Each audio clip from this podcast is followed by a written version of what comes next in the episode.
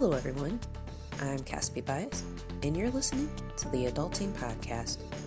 This show covers all you need to know about adulthood and life after college. Today, I'm reading another diary entry for my new segment, Notes from Younger Self.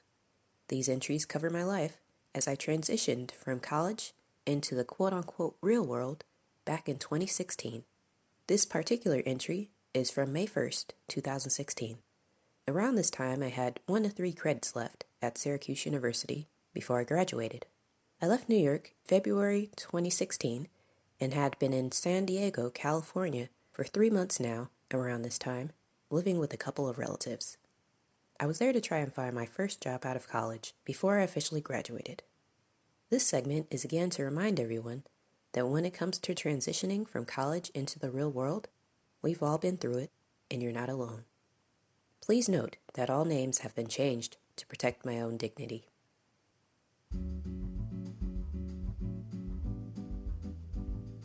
Today is May 1st, 2016. As of May 1st, 2016, it will be three months that I've spent living in California. Not Los Angeles, but shoot, I'm counting it. From the continued struggle of finding a job and making trips to and from LA, I'm basically on the same foot as all my other classmates from last year. From what I hear and have seen, they aren't doing well. One works for food service, driving around delivering. One gets help from her parents in paying for rent as she continues to look for a job or short gigs. Then there is one who's going to Atlanta in the summer for a gig, and one who is already in Atlanta with a gig. She'll be back in Los Angeles come June, I believe. And these folks are only those who are in LA. The only other people I've heard about doing good is Becky in New Jersey, with the local but very popular TV show. Things are starting to happen, so I'm excited and happy about that. At the beginning of this final semester, I was hysterical that I didn't get offered anything, and almost settled with an internship in New York City with a small animation writing company. I know good and doggone well I hate collaborating with people when it comes to writing things, and I especially hate it when what I'm writing ain't even real. Also, I think I'm annoyed by cartoons and how stupid the content actually is these days. But the thing is, things are just starting to happen. With so many things up in the air, I don't know when to book a flight back to North Carolina to go back to living with my parents after graduation, or even if I should book one. What if I book a flight like on the 10th and then get a call or email from AET or some cool company in Cali saying they want to talk to me in person? What if I don't get anything and stayed here longer than need be, in the end having to pay for an overly expensive ticket back to North Carolina? In other news, I've decided not to go to my master's graduation ceremony come May 14th and May 15th. Like, what's the point? I'm broke. I don't have a job yet, still. I need a new computer for animation software, other stuff. I'd spend even more money for a cap and gown, Professors would ask how my quote unquote gap semester went and if I found a job yet. I'll be going back with my embarrassed tale telling them no, and that I did nothing basically all semester except look for a job and cry. 3:51 p.m. Just bought my plane ticket for San Diego to Charlotte.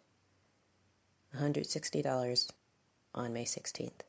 In the course of three months, society has put me in states from excitement to being shut down, to giving me hope, to smacking me back down to reality again. And I'm sick of it. I want some of this free 99 cent my brother has while he's still in school in North Carolina, staying with my parents. Housing, food, your laundry done, a car you don't have to pay for. I'm tired of trying to make it out here with no financial help. I'm broke. I have no budget any longer. I don't have parents who have money for years. I don't have relatives in LA that are willing to let me crash at their place. In San Diego, yes. In Los Angeles, no. And that's quite a trip, back and forth, all the time. I don't have friends out in LA either who will let me stay for more than a week at their place without paying expensive rent.